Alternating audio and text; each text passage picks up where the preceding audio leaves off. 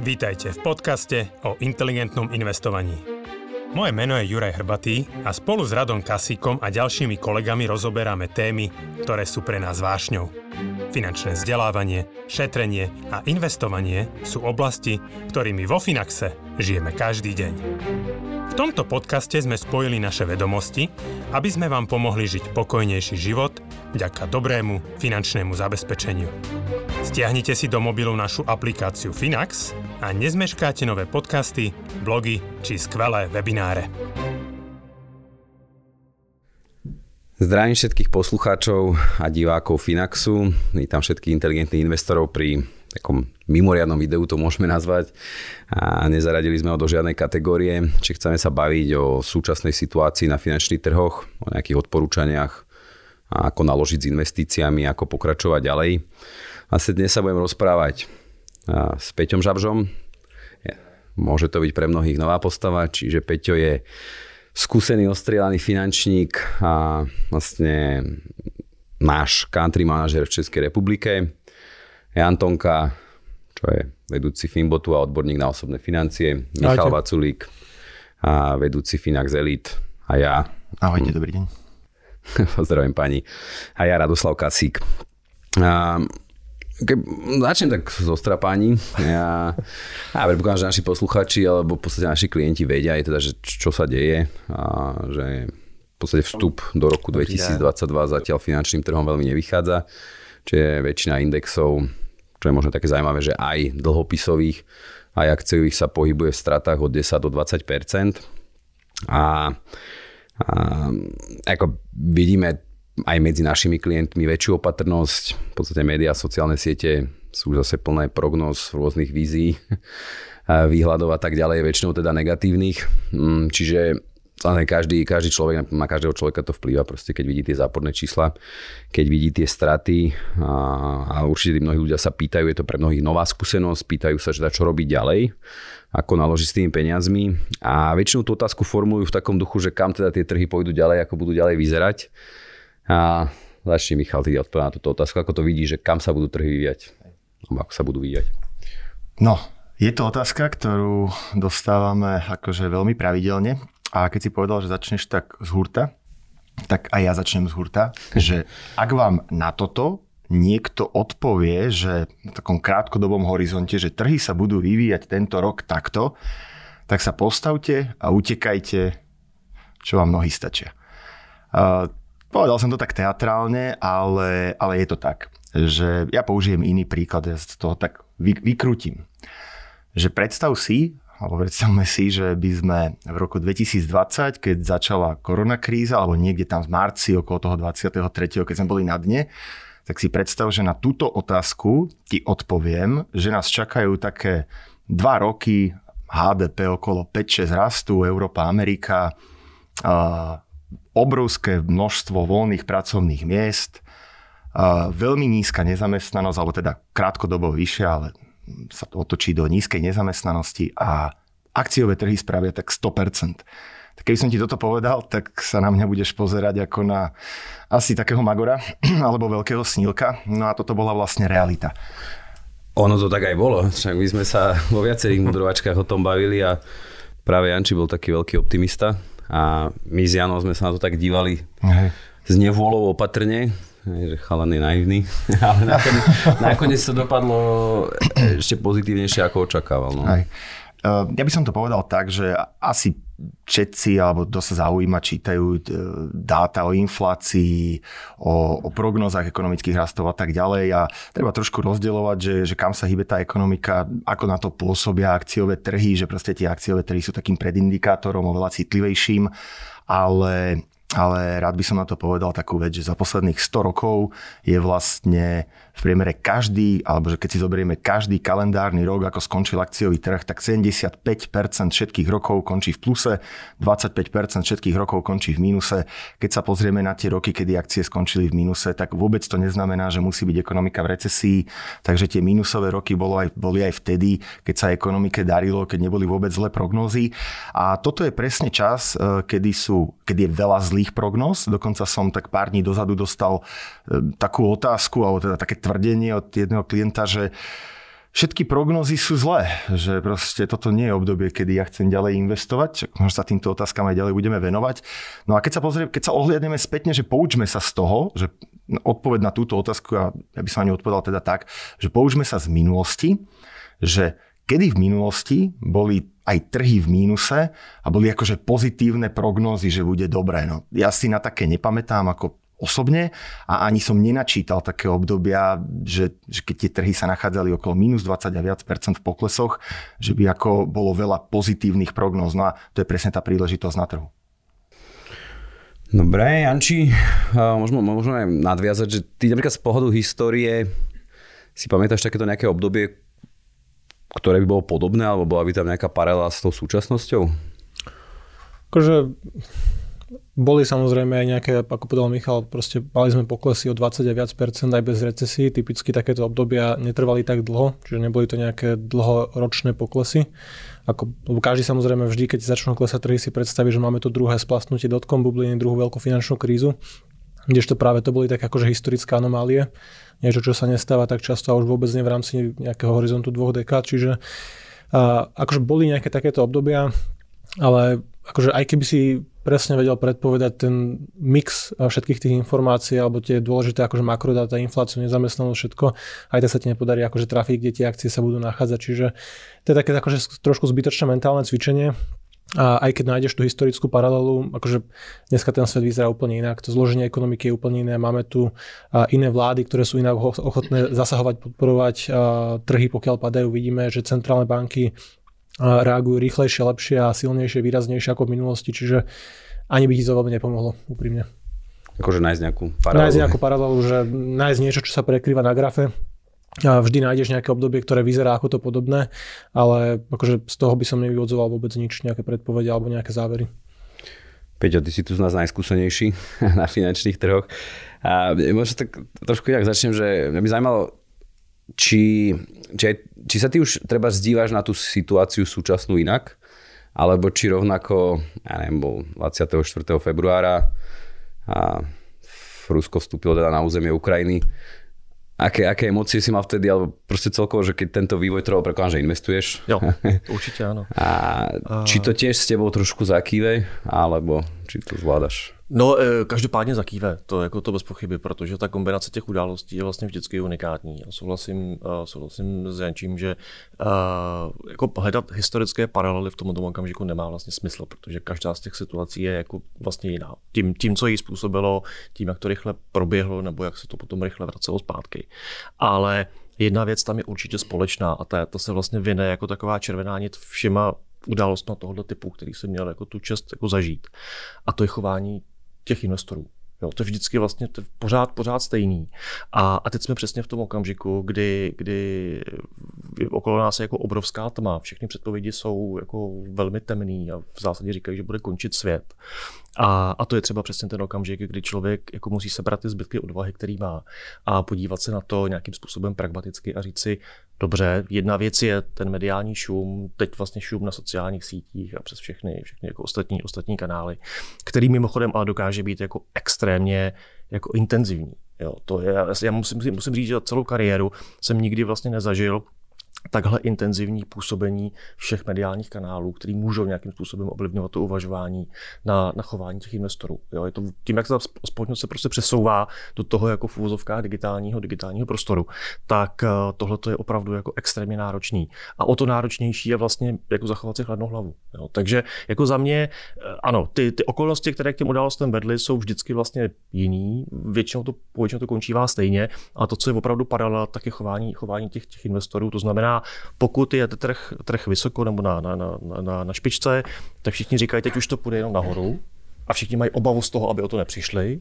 A pokud ten trh spadne o 10, 15 nebo 20 tak všichni říkají, teď už to půjde jenom dolů a bude to už jenom, jenom, jenom špatný. A většinou se vždycky chová, jako ten trh se chová přesně naopak. Jo. Takže já si myslím, že paralela tam každopádně je a je v tom chování vlastně té masy investorů. Takže čo odporúčaš investorom? Uh, no já bych, já bych doporučil přesně to, co teďka všichni říkají, že nechtějí udělat. To znamená opravdu jako odstoupit od toho zpátky, dát si dva kroky zpět a říct si, dobře, můj horizont je 5 nebo 10 nebo 15 let. Když se podívám zpátky do historie, tak v tomto horizontu tohle to bude vlastně jenom jeden malinkatý zoubek na tom grafu.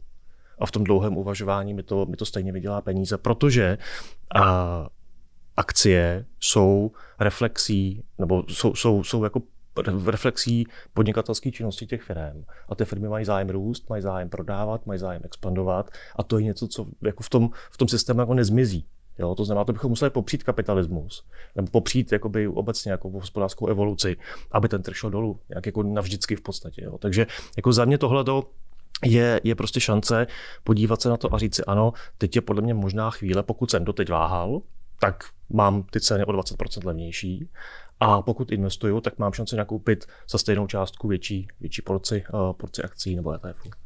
Ja Petra doplním, že, že nedá mi ho nedoplniť, že, že veľmi súhlasím s tými vecami, čo povedal. A, a doplnil by som jednu vec, že ja to nazývam, že musíš mať ale že musíš investovať dlhodobo, ale musíš mať na začiatku dobre splnenú tú domácu úlohu, že viem, do čoho investujem, s akou stratégiou, akou filozofiou pretože poznám mnoho ľudí, ale aj klientov, ktorí naozaj investujú aj 15-20 rokov, ale akože ani zďaleka nedosahujú tie výnosy, povedzme, trhu alebo ani, ani priemer nejaký.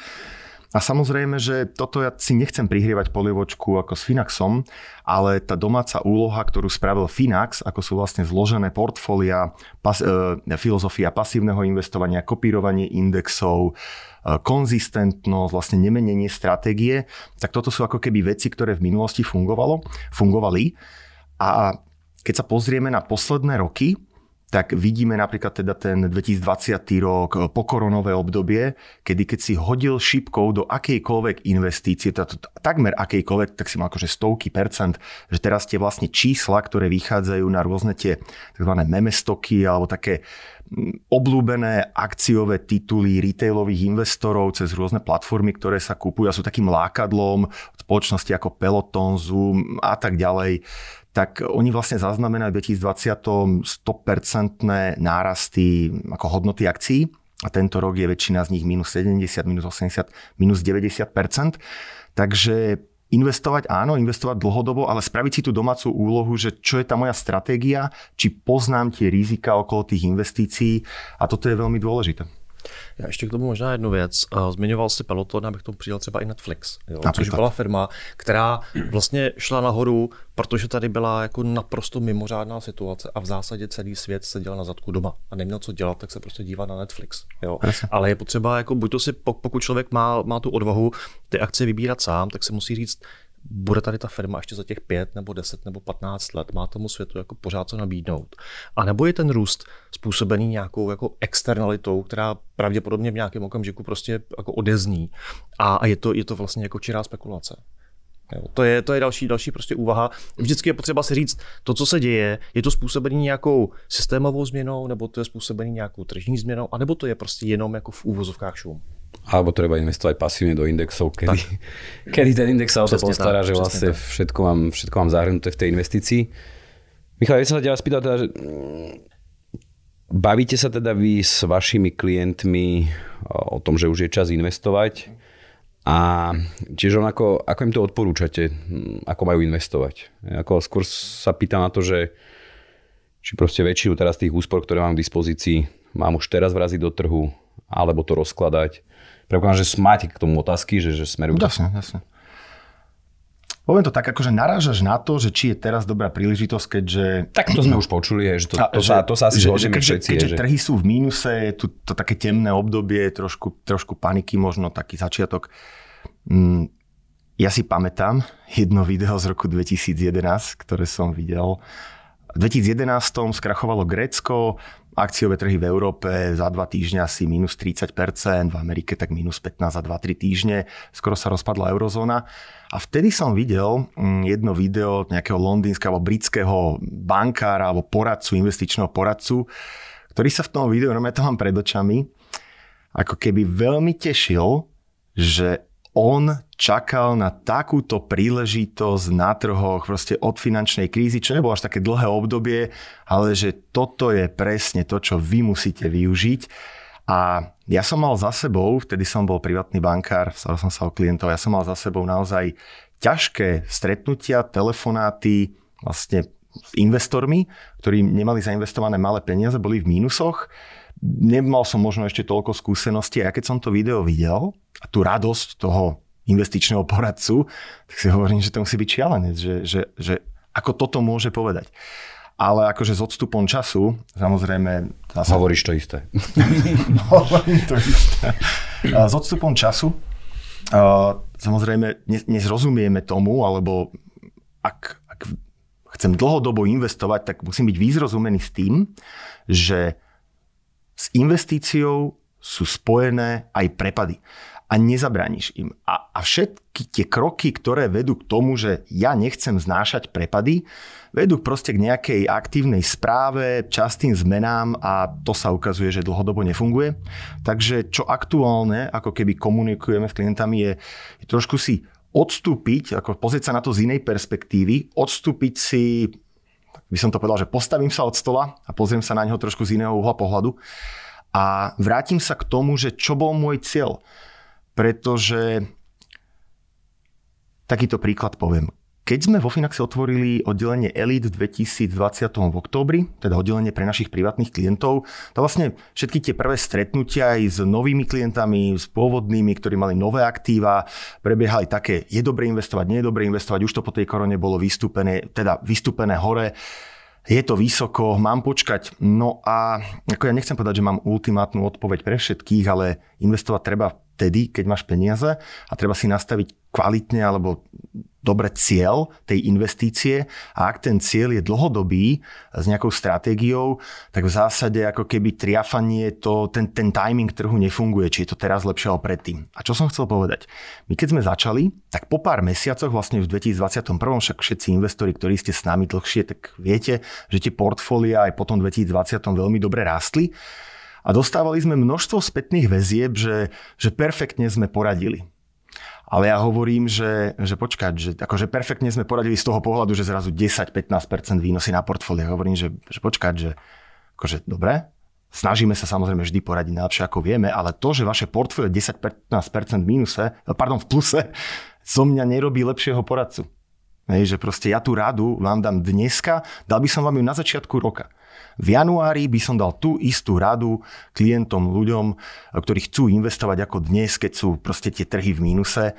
Nastavte si cieľ, počítajte s tým, manažujte svoje očakávania, nebuďme naivní, počítajme s tým, že investície môžu aj padnúť a áno, nastavme si ten profil taký, aby som zvládol tie poklesy, aby som kľudne spával a ak je tam priestor na dokúpenie, alebo zdynamizovanie tej investície, že proste nechcem sa hrnúť hneď do tých najrizikovejších ako keby portfólií, tak toto sú presne obdobia ako dnes, teda kedy to treba spraviť, kedy treba doinvestovať. Takže ja to tak poviem inak, že jednoduchšie, o, naše odporúčania, naša komunikácia sa nemení v čase podľa toho, čo sa deje na troch. OK.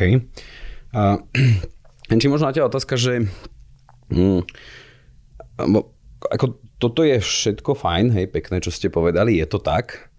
Ale teraz stále veľa ľudí si povie, že mne proste nestojí za to zažívať toto a vidieť, že ja neviem, vložím 50 tisíc do akciového trhu, nebo aj dlhopisového a ja neviem, o pol roka tam vidím 40 tisíc minus 10 tisíc eur, že, že mi to za to nestojí. A teraz akože mňa zaujíma, že čo sú potom tie benefity, prečo ja vlastne mám investovať do toho akciového trhu, či nie je lepšie naozaj si povedať, že možno radšej príjme menšie zhodnotenie, menej kolísavé, budem treba preferovať nehnuteľnosti a tak ďalej, že akože veľa ľudí si myslím, že v súčasnej dobe si kladie aj túto otázku, rozmýšľa nad tým, že či mi to za to stojí.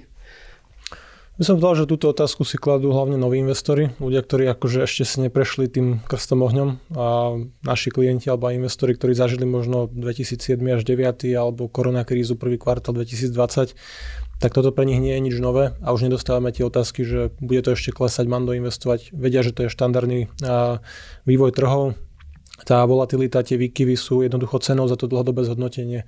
Pokiaľ chcem zhodnocovať majetok, zdvojnásobiteľ každých povedzme 6 až 10 rokov podľa akože nejakého priemerného vývoja trhov, tak samozrejme cenou za to je, že ten majetok bude kolísať. Nebude každý rok ziskový, ako povedal Michal, ale v priemere na dlhodobom horizonte jednoducho, keď chcem zarábať peniaze, tak musia byť vystavené riziku, rozumnému riziku samozrejme. Nehovoríme o nejakých špekuláciách, kryptomenách alebo konkrétnych akciách. Hovoríme o naozaj diverzifikovanej triede aktív, akciách, ktoré majú dlhodobo historicky najvyšší očakávaný výnos. Čiže, a, ale na tú tvoju otázku, že či, keď pre niekoho sú tie výkyvy príliš veľké, príliš dynamické, a, tak akože Treba to brať samozrejme do úvahy. To správanie investora je naozaj akože kľúčové pre ten dlhodobý úspech, tak ako povedal aj Peťo. Čiže pokiaľ ja som investor, ktorý som mal predstavu, že jasné 20% pokles som mňou nič nespraví a teraz sa pozriem na portfólio, ktoré je 20% v mínuse, a prežívam to príliš ťažko. Pozeral by som to x krát denne, zle spávam, čo sa asi nikomu z nás nedieje. A, tak áno, tak akože je na mieste porozmýšľať nad tou stratégiou a upraviť to riziko trošku nižšie. Čiže radšej mať a, zmiešanú stratégiu povedzme 60 na 40 akcie k dlhopisom, taká zlatá stredná cesta, kde stále ten dlhodobý výnos je na úrovni niekde okolo 6,5, 7,5, 8 ročne, že neísť naplno do akcií a radšej mať portfólio, s ktorým dokážem zotrvať 20-30 rokov a dosiahnem tie svoje finančné ciele. Čiže my nikdy nekomunikujeme, že pre, pre všetkých je najlepšie akciový trh, lebo má najvyšší očakávaný výnos. A naopak, akože treba mať nastavenú tú investíciu alebo celý ten majetok rozložený tak, aby sme dokázali v noci spávať a aby sme dokázali zotrvať s tou stratégiou. Čiže a, Rovnako preto si u nás vedia nájsť stratégiu konzervatívni investori, dynamickí investori, ľudia v rozličnej fáze života, či už ten majetok si len budujú alebo čerpajú. Samozrejme stále platí, že u nás väčšina klientov a, sú v tej fáze budovania majetku, čiže investujú do toho momentu, kedy tie peniaze začnú čerpať na nejakom dôchodku alebo predčasnom dôchodku, im zostáva možno 20-30 rokov. A práve takéto poklesy, práve tá volatilita je to, čo im buduje tie dlhodobé výnosy. Peniaze zainvestované dneska budú mať z pohľadu toho ich života možno najvyššie výnosy práve počas takýchto poklesov a práve na začiatku toho investičného horizontu.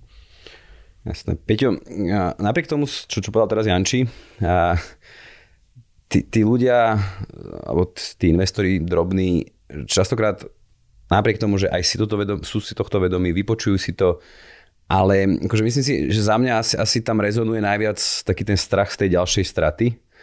Čiže povedia si, a predsa len to môže byť ešte nižšie, čiže ja radšej treba z toho trhu teraz vystúpim, tie investície predám a vrátim sa neskôr, keď to bude nižšie, keď tie úrovne budú výhodnejšie. Že prečo by toto človek nemal robiť, alebo teda ak by to nemal robiť? Uh, já ještě doplním, doplním Jančiho. Já si myslím, že my teďka vedeme takovou jako přetahovanou s tou současnou jako Instagramovou kulturou, která v podstatě říká, jako kupte dnes a zítra jste boháč. Jo. A, a to investování nebo budování majetku, jsem přesnější, je, je činnost jako dlouhodobá a v zásadě jako ohromně nudná, jo, pokud se dělá dobře. Takže eh, z tohohle pohledu to je možná částečně odpověď na tu otázku, jakoby jak, jak vlastně ty lidi teďka reagují, protože samozřejmě spousta lidí je připojená na sítích, vidí to všechno v onlineu, plus je tam ještě jedna věc a to je to, že na těch sociálních sítích se všichni jako v zásadě strašně chlubí. To znamená, že se pochlubí tím, kdy ty peníze vydělali. Ale že násobně větší peníze mohli klidně prodělat na spousty dalších obchodů, už vám nikdo neřekne. Tak to, to znamená, je určitě. To znamená, tam to vnímání té reality je vlastně jako úplně, úplně otočený jako velmi často. Jo. Takže jenom chci k tomu doplnit právě to, že, že opravdu jako je to, je to vlastně jako velký mentální boj mezi tím jako relativně uh, nudné, ale dobře postavené portfolio, které je na dlouhou dobu versus jako krátkodobé výkřiky, teď kupte tohleto, teď kupte tamhleto, případně končí svět. Jo. Takže to je jako na doplnění.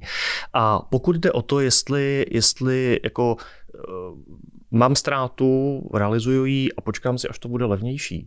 Uh, za prvé, vy nevíte, jestli už to nebude jenom dražší v úvozovkách nebo nějakou dobu dražší. To je prostě situace, kdy ten člověk obvykle jako tak strašně dlouho ho to bolí, že, že to, že to jako ten, ten poslední krok on udělá až v tom jako nejhorším možným okamžiku, přesně po těch 15 nebo 20% toho poklesu. Takže to je jedna věc. Druhá věc, chápu, že nikdo jako se nerad dívá, když mu klesá hodnota portfolia, ale pořád tam je jedna věc, dokud to neprodáte, tak to je nerealizovaná ztráta. To znamená, pořád je to jenom o nějaké hodnotě toho majetku.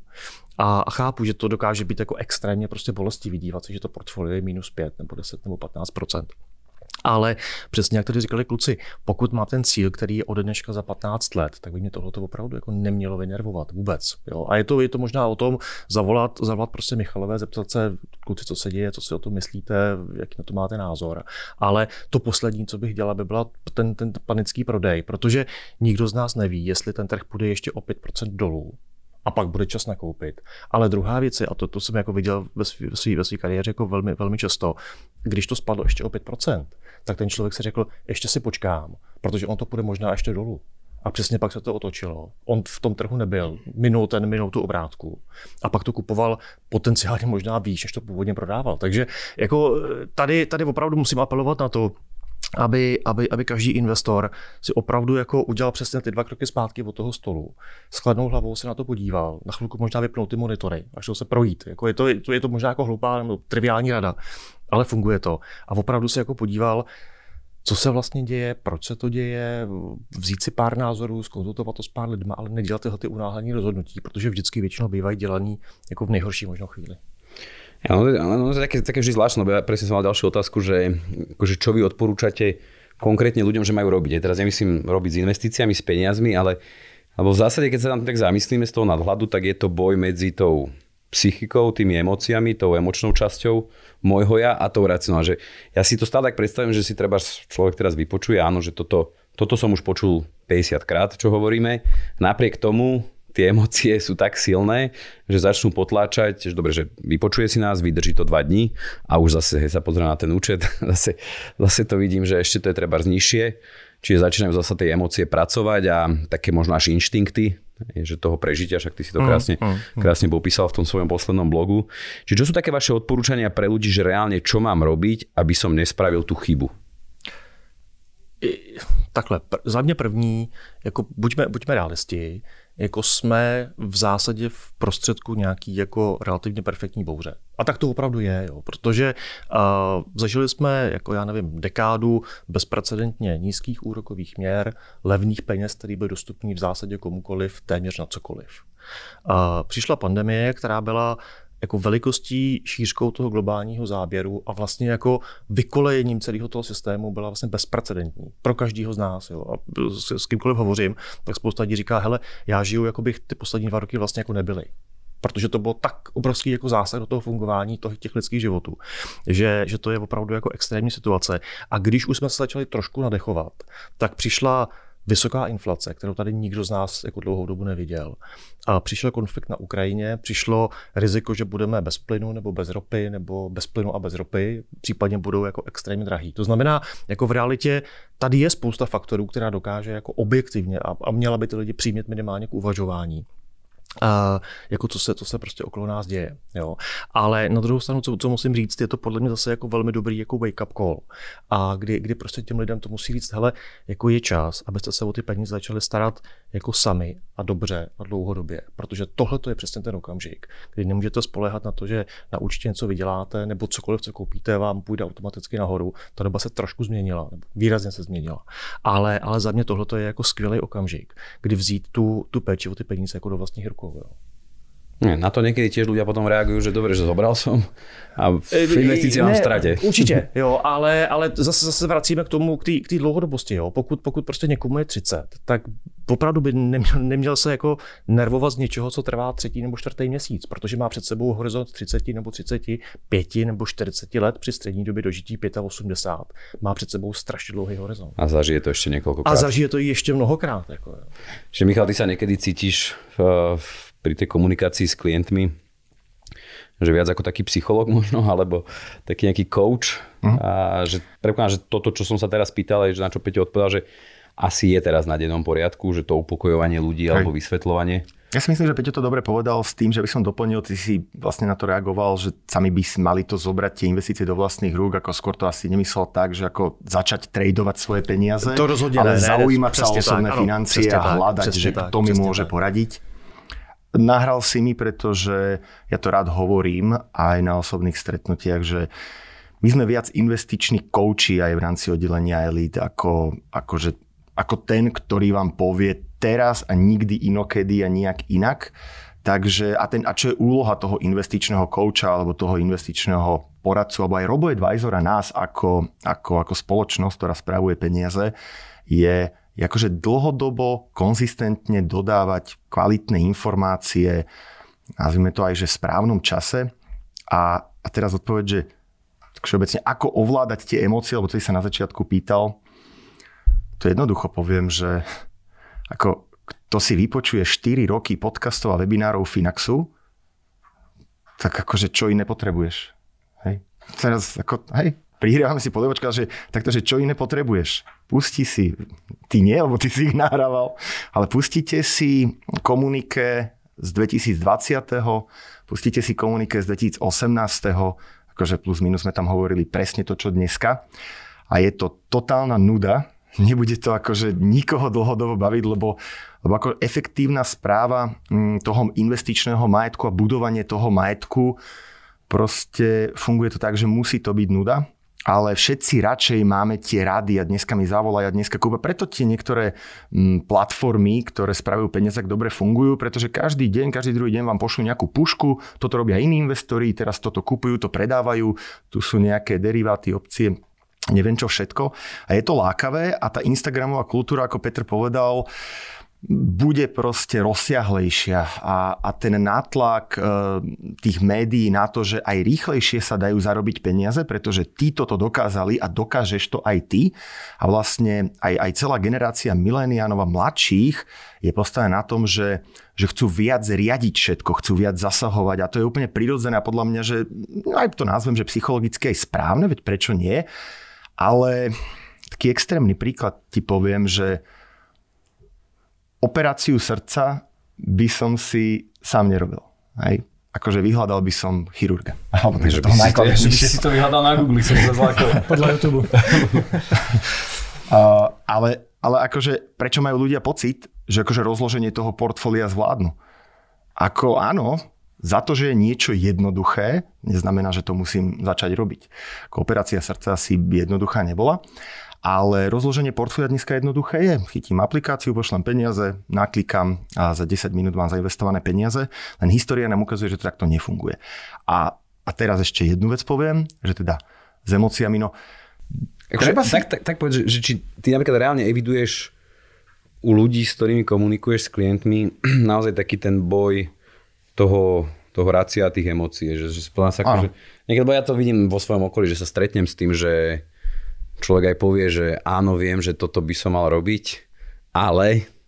Áno, áno. a je to tak, ako to tu už bolo povedané, keď je nejaká historická paralela, dám nejaké 12-ročné skúsenosti, ako naozaj, že množstvo, množstvo tých komunikácií s rôznymi ľuďmi, klientami, e, tak tá paralela je presne v tom, že toto sa šialene opakuje. Keď ten pokles, každý, keď trhy idú hore, každý chce čakať a počkať na pokles keď prichádza prvý pokles trhov, takých 5-10, taký príjemný, že ešte nikto nespáva akože nekludne, tak každý chce dokupovať a reálne sa to aj deje. Už okolo tých minus 20 je to také, že ešte by som 5% počkal a pri minus 30 to nechcem to tak povedať, že sa stavím, ale pri minus 30 a viac uh, bude minimum tých, ktorí budú dokupovať. Verím, že to tak nebude v praxi a keď som videl naše Finaxové štatistiky, ja to tak poviem, možno by to tu aj odznelo, neviem, že vlastne zo všetkých investičných účtov, ktoré majú naši klienti, klientov je dneska 36-37 tisíc, v investičnom profile, keď si zakladáte účet, je jedna otázka, že čo by ste robili,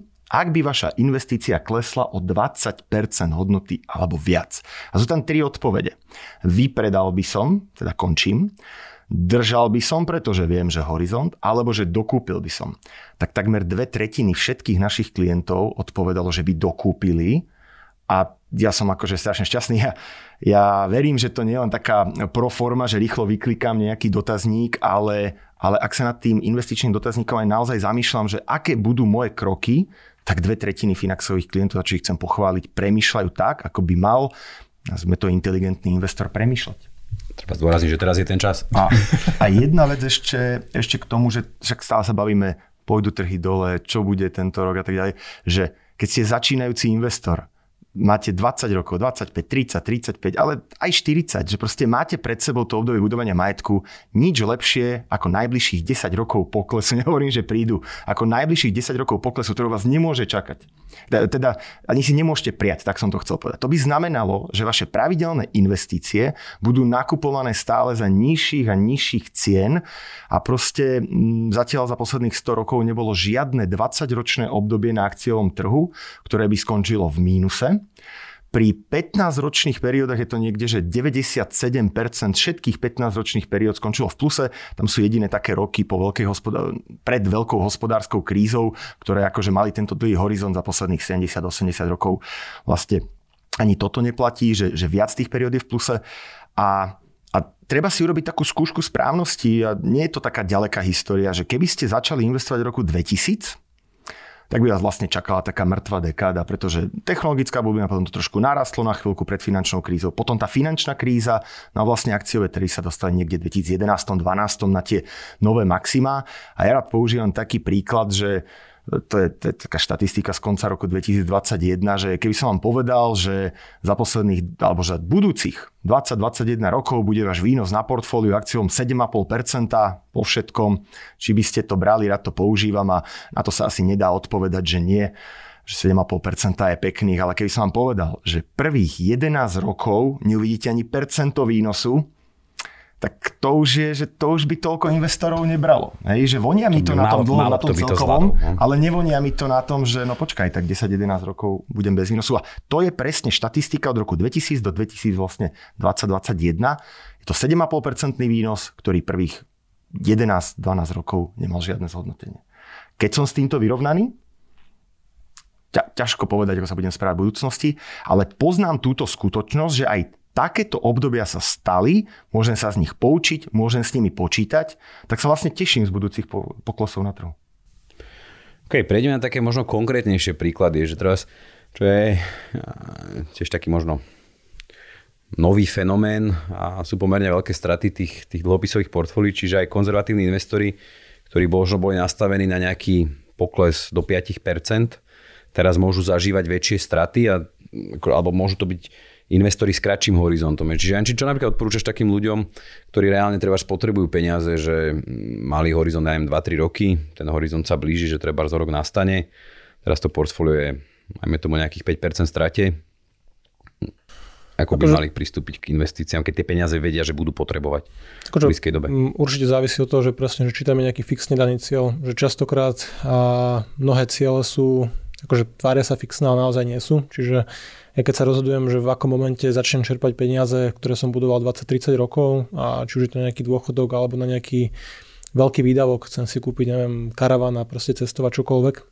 mnoho tých cieľov sa dá odsunúť kúsok. Môže to byť pol roka, môže to byť 3 mesiace, môže to byť jeden rok, čiže a málo kedy naozaj tie cieľe sú fixné a nedalo by sa s tým akože trošku nejako pracovať.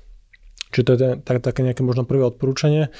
A pokiaľ akože naozaj ten horizont je veľmi blízky a povedzme potrebuješ v skutočnosti naozaj o dva roky budeš tie peniaze vyberať. Aj tak by som akože neodporúčal nejaké zbrklé reakcie, že najhoršie, čo môže robiť, je reagovať na to, čo sa už stalo.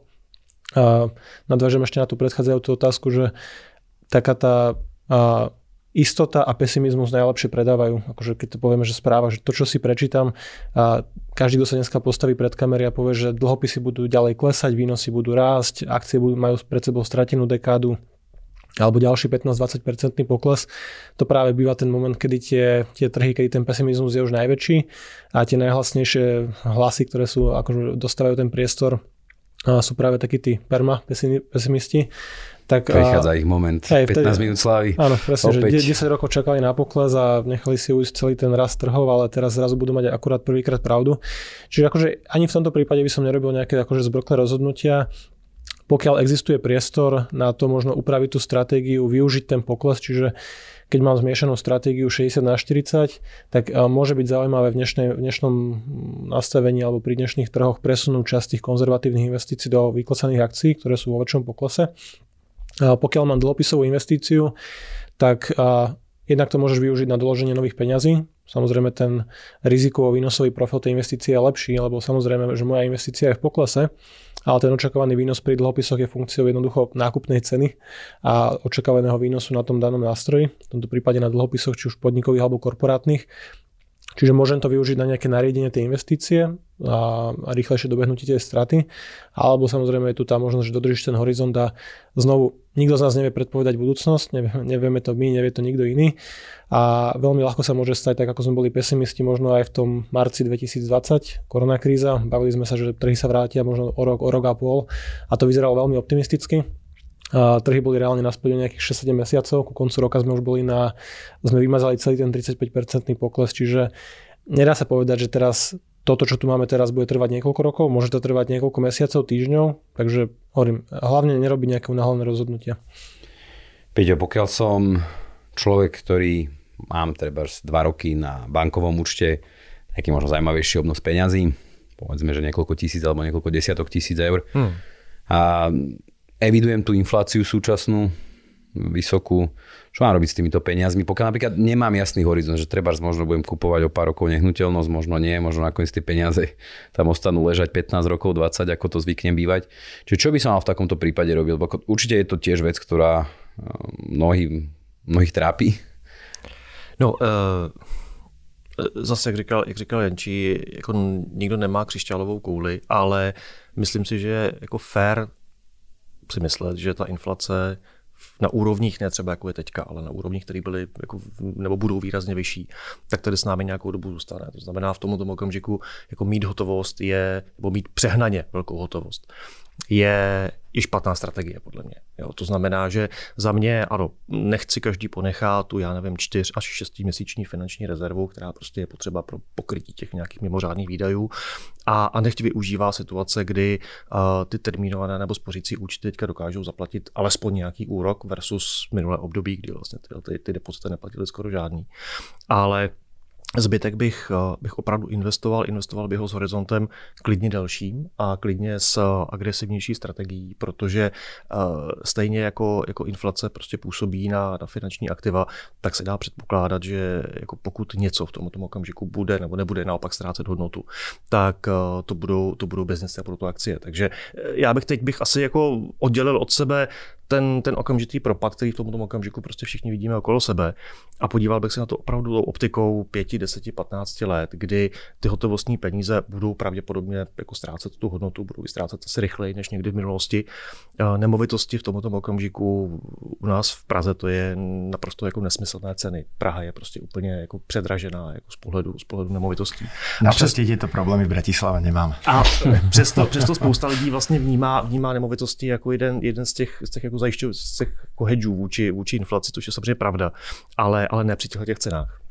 Ale pokud máte prostě výprodej 30% na akcích, tak mi nedává smysl, proč jakoby to nekoupit. Zatímco ty nemovitosti vlastně pořád jakoby rostou nahoru. Takže jako za mě pro příštích, já nevím, 3 až 5 let uh, držet jako extrémní velkou hotovost je pro mě spíš špatně než, než dobře a, a byl bych raději v trhu, než byl na bankovním účtu. OK. Skúsme sa posunúť napríklad taký uh, treba pár mesiacov dozadu, 5 mesiacov dozadu, kedy podobným spôsobom uvažoval mm, nejaký človek, ako nešpecifikovaný, či rovnako chcel prostriedky, už vlastne tá inflácia už tu rezonovala aj na začiatku roka, či chcel prostriedky ochrániť pred infláciou, zainvestoval to, inflácia je 10-12% a jeho portfólio je v strate treba 15%, čiže čo má robiť, že vlastne akoby tá, tá, to reálne, tá reálna strata je výrazne, výrazne vyššia aj za tých 5 aj. mesiacov. No, ja sa k tomu tak vyjadrím, že pre mňa osobne, aj z toho, ako vnímam finančné produkty všeobecne na trhu a správu investícií, tak nie je akože zložitejšou úlohou a zložitejším odporúčaním dodať konzervatívne produkty alebo portfólia, ktoré že by dokázali... To je zložitejšie? Že to je najzložitejšie. Na krátkom časovom horizonte, v období nulových sadzieb, časom nulových záporných sadzieb na eure a, a úplne zaistiť čo, s čo najvyššou pravdepodobnosťou, že to v nejakom horizonte, akože bavme sa nie, že ročnom, dvojročnom, že to je, to je úplný extrém, ale takom aj, že troj až 5 ročnom horizonte bude mať takmer 100% šancu, že to akože nebude v mínuse. Uh, pre, pre mňa býva táto úloha že, že veľmi náročná, oveľa náročnejšia ako že nejaké budovanie majetku, pretože ten čas, každý úspešný investor vo svete alebo od Warrena Buffetta až cez ostatných, ktorí píšu knihy, práve, práve zhodujú na jednej veci, že čas hrá s vami. My ak ten čas začneme skracovať a ešte v období nízkych a záporných úrokových sadzieb, kedy sa využívajú či nejaké krátkodobé úložky, konzervatívne štátne dlhopisy, tieto investície nemajú žiadny výnos, tak ako varíme z vody bez ingrediencií. A teraz si treba povedať, že ani ani takí najsofistikovanejší, povedzme, portfólio manažerí si s týmto posledné roky úplne nevedeli dať rady. A ja to poviem aj z takého bankového prostredia, že, že práve banka alebo poisťovne potrebujú krátkodobo vlastne ukladať obrovské miliardy vlastne vkladov tých klientov. No a to akože posledné roky od 2014. 15. nebolo väčšieho problému aj v bankovom sektore, ako tieto miliardy na rok, na pol roka, na dva roky uložiť, aby z toho bol nejaký výnos, ktorý povedzme môže ísť do nejakého zisku, distribúcia klientom a podobne. No nevedeli si s tým rady. Takže ak som zainvestoval pred pol rokom a, a teraz akože to bol taký ten poďme ochrániť tie peniaze pred infláciou, tak očakávať ako keby, že mm, rýchle výsledky, nejaké instantné výsledky v krátkom čase je proti nejakej akože základnej filozofii investovania. A my aj vo Finaxe samozrejme sme tu domácu úlohu, že ako zložiť tie portfólia konzervatívne spravili na základe investície, e, filozofie nejakého pasívneho investovania, otestovania dát na dlhých časových horizontoch, ale, ale aj, aj tieto vlastne dáta, alebo tieto výsledky nie sú na určitých periódach ako keby, že, že na 100%. My sme to aj uh, vopred hovorili, takže áno, ak som momentálne v mínuse, tak by som mal pokračovať v pravidelných vkladoch a pokračovať v dodržaní horizontu, ktorý som si vlastne na tej investícii stanovil. Ja len k tomu dodám, že pre, presne ako hovorí Michal, že krátkodobé ciele a dlhodobé investície nejdu veľmi dohromady. Že neexistuje nejaká, nejaké zázračné aktívum, ktoré by ochránilo peniaze a poskytlo a stabilný, garantovaný rast nad úrovňou inflácie každý rok. Že všetci vieme, že v dlhodobom horizonte na 10, 15, 30 rokoch počas toho re- relevantného akože horizontu pre väčšinu ľudí tie akciové trhy prinášajú to reálne zhodnotenie po očistení o infláciu niekde na úrovni okolo 6,5%. A to je to, čo by sme mali chcieť dosiahnuť. Ale to neznamená, že to porazí tú infláciu každý rok a už vôbec nie v, tý, v tom momente, kedy tá inflácia nejako ustrelí z nejakých a, externých šokov na dvojciferné úrovne. Rovnako ani a, nehnuteľnosti neposkytujú ochranu pred infláciou v každom roku. Teraz má nehnuteľnosti každý rád, či už v Bratislave alebo v Prahe, ale, to, ale nájdeme dlhé obdobia, kedy nehnuteľnosti jednoducho nezarobili nič. Na Slovensku ten graf bol taký, že od nejakého 2008 9 s nejakým oneskorením nehnuteľnosti dlhé roky klesali a až okolo 2016 17 sa prehúpli na nové maxima, čiže nájdeme niekedy 5, 10, 15 rokov aj akože na nehnuteľnostiach, kedy ani ten nominálny rast sa nedostal na tie predchádzajúce maxima, nie to ešte po zohľadení o infláciu. Čiže ne, netreba sa na to pozerať krátkodobo.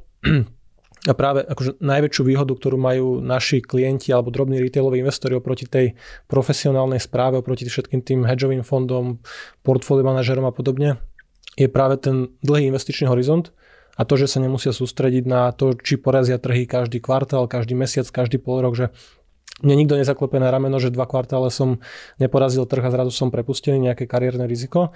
A, a preto aj vidíme v tých dlhodobých štatistikách, že drobný retailový investor alebo trh samotný, indexový fond ETF prekonáva drvivú väčšinu tých aktívnych správcov. Čiže my nemusíme teraz panikáriť a skákať medzi americkými akciami, európskymi, rozvíjajúcimi sa trhmi, akcie, dlhopisy, krypto, čokoľvek. My sa budeme držať stratégie, ktorá funguje kde máme veľmi, veľmi vysokú mieru pravdepodobnosti, skoro až dokonalú istotu, že na dlhom horizonte dosiahneme cieľ, zarobíme, ochránime peniaze a zhodnotíme ich aj reálne, ale sledovať to na týždennej, mesačnej alebo aj kvartál, alebo aj ročnej báze, to nejde do, do akože úplne do tej rovnice s tou dlhodobou investíciou. Akcie nie sú záležitosť na 1, 2, ani 3 roky, ani 5 možno, akože keď sa bavíme o čiste akciovej investícii, ale na 10 rokoch som ochotný sa staviť, že tie akcie na 10-15 porazia iné alternatívy a ochránia tie peniaze a reálne ich zhodnotia. Prihlásil by som sa ešte. Nech sa páči. 97% klientov Finaxu, ktorí sú u nás od roku 2018, sú v pluse. Neviem to číslo, rôzne stratégie, niekto je dynamický, niekto konzervatívnejší. 97% všetkých týchto klientov vlastne má investície v pluse. Ak sa pozriete na transparentný účet Dominika Hrbatého, ktorý je teda zverejnený pre všetkých, tak on práve začal v 2018. Myslím si, že dneska neviem, 24% má to portfól v pluse, má stratégiu 80 na 20.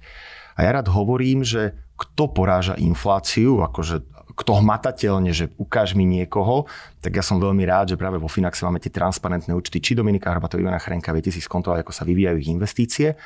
ale aj tieto štatistiky, ktoré proste mm, sme naposledy dali von aj e, v jednom z posledných blogov, že, že aké percentá tých klientov sú v pluse, tak reálnymi, momentálnymi výťazmi v porážaní inflácie sú všetci tí investori, ktoré proste už niekoľko rokov investujú to je víťaz. Nie ten, kto začal minulý rok e, s tým, že vidím 10% narasty inflácie, idem ju poraziť. A ja som si istý, že ak takíto investori, ktorí začali teraz, vydržia v pravidelných vkladoch a vydržia v horizontoch a konzistentne, tak v budúcnosti budú dlhodobo infláciu porážať. Mm, aktívum, ktoré dlhodobo najviac poráža infláciu zo všetkých, sú akcie, akože jednoznačne, samozrejme aj s pomerne nejak, vysokou mierou rizika toho kolísania ceny, ale keď sa pozrieme aj zase vyťahnem nejaké dáta, že, že za posledných 100 rokov, tak e, keď, keď vyberieme akože tie najsilnejšie inflačné roky, tak vlastne, že, že keby sme vybrali 20 e, najvyšších rokov, kedy teda 20 rokov, kedy bola inflácia najvyššia, od nejakých 5 až do 18 sú to americké dáta, tak vlastne aj tento priemer, aj v tomto priemere skončili akcie v pluse. Akože v reále. Nie, v reále nie, že akože za tých 20 rokov, že reálny výnos nebol lepší ako ten, akože Výnos akciového trhu bol 4,5, priemerný výnos inflácie niekde cez 7, takže reálny výnos nebol pluse, ale nominálny výnos bol. To znamená, neinvestovať by znamenala najväčšia strata. Investovať znamená, že reálne chránim tie peniaze ale ako perpetuum mobile neexistuje, že na každý prípad, e, na každú situáciu na trhu mám to ideálne riešenie, ktoré vyťahnem z vačku a také ako vysokoinflačné roky, tie 70. čo boli, tak tam v 79. v 80. bola inflácia, že 13 až 18 a toto sú napríklad dva roky, kedy akcie spravili 15 až 30 v obi dvoch rokoch. Takže nájdeme roky so super vysokou infláciou, kedy akcie skončili v mínuse a nájdeme roky, kedy skončili v šialených plusoch. OK, super. Dobre, ďakujem. My ste mi zodpovedali všetky otázky, čo som mal, ale ešte pokiaľ chcete teda niečo tak na záver, to možno zosumarizovať taký, taký nejaký krátky odkaz pre ľudí ohľadom toho, že teda čo majú robiť, ako to to tak povedať, ako zvládať, ako prežiť tie, tie trhové poklesy, tak môžete, pokiaľ nie, tak myslím si, že väčšinu z toho, z toho asi, čo bolo potrebné, to odznelo. Takže ešte chcete nejak takto to zavrieť? Začnite kolegové, ja pôjdem Ne, já možná ještě, ještě jakoby jednu věc. Tady jsme se hodně bavili o tématu inflace versus poklesy na trzích. Já si myslím, že tam třeba i jedna z těch věcí, která hraje velkou roli, je to, že inflace je takový jako neviditelný žrout těch peněz. Ona se strašně špatně, jako ona se hodně, hodně se o ní hovoří, ale je strašně jako špatně hmatatelná. Zatímco to mínus na tom vašem výpise z toho portfolia je extrémně konkrétní. Jo. To je prostě číslo, který si každý jako dokáže, dokáže zvizualizovat a dokáže vlastně pochopit, že mu to ubralo x tisíc euro z jeho portfolia. A ale myslím si, že dlouhodobě větším rizikem pro vaše peníze je ta inflace, než ten krátkodobý pokles toho trhu. To znamená za mě, jako já si myslím, že ano, pokud teďka máme inflaci 11, v našem případě, já nevím, 12-13%, a myslím si, že individuální inflace každého z nás je někde úplně jinde a bude pravděpodobně výš, než je ta oficiální, jako ta, ta oficiální reportovaná, tak zase se k tomu vracím zpátky, Tohle to je přesně jako ten budíček, který by měl každýho prostě dovést k tomu, aby si řekl, hele, jako peníze na běžném nebo termínovaném účtě reálně opravdu ztrácejí hodnotu a tady mám šanci nějakým způsobem tu hodnotu, tu hodnotu uchovat. A současně říkám, ano, ale při tom riziku, že ta zpráva peněz nebo budování majetku je věc dlouhodobá.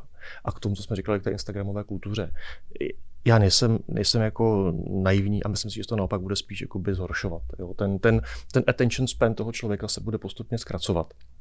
A dřív to byly dlouhé články na webových serverech. A pak to byl Twitter, pak to jsou krátké videa na jiných kanálech a pak to bude TikTok, který má prostě 15-20 sekund. Jo. Takže tam ten, ten attention span se bude zkracovat, to je podle mě jako daná věc. Ale, ale o to více myslím, že v tom je právě jakoby naše role. Vlastně pořád jako trpělivě opakovat to, že to opravdu je jako dlouhodobá péče o ty peníze, dlouhodobá práce, dlouhodobé investování. A já chápu, že to prostě pro někoho může být jako málo sexy, jo, nebo to může být málo, jako málo vzrušo. Ale, ale jako v tom, v tom dlouhém horizontu a to vždycky, vždycky přebije tuhle tu krátkodobou, ten, ten krátkodobý jako to nadšení. Akože v zásade asi všetko odoznelo, ale naozaj by som zdôraznil, že my, alebo, alebo teda väčšina našich klientov, bežní ľudia, ktorí si žijú svoje životy, investujú nejakú časť úspor, aby sa jednoducho neskôr mali lepšie. To je úplne jedno, aké majú cieľe, či chcú si kúpiť nejakú, nejakú chatu, chalupu alebo si šetria na dôchodok.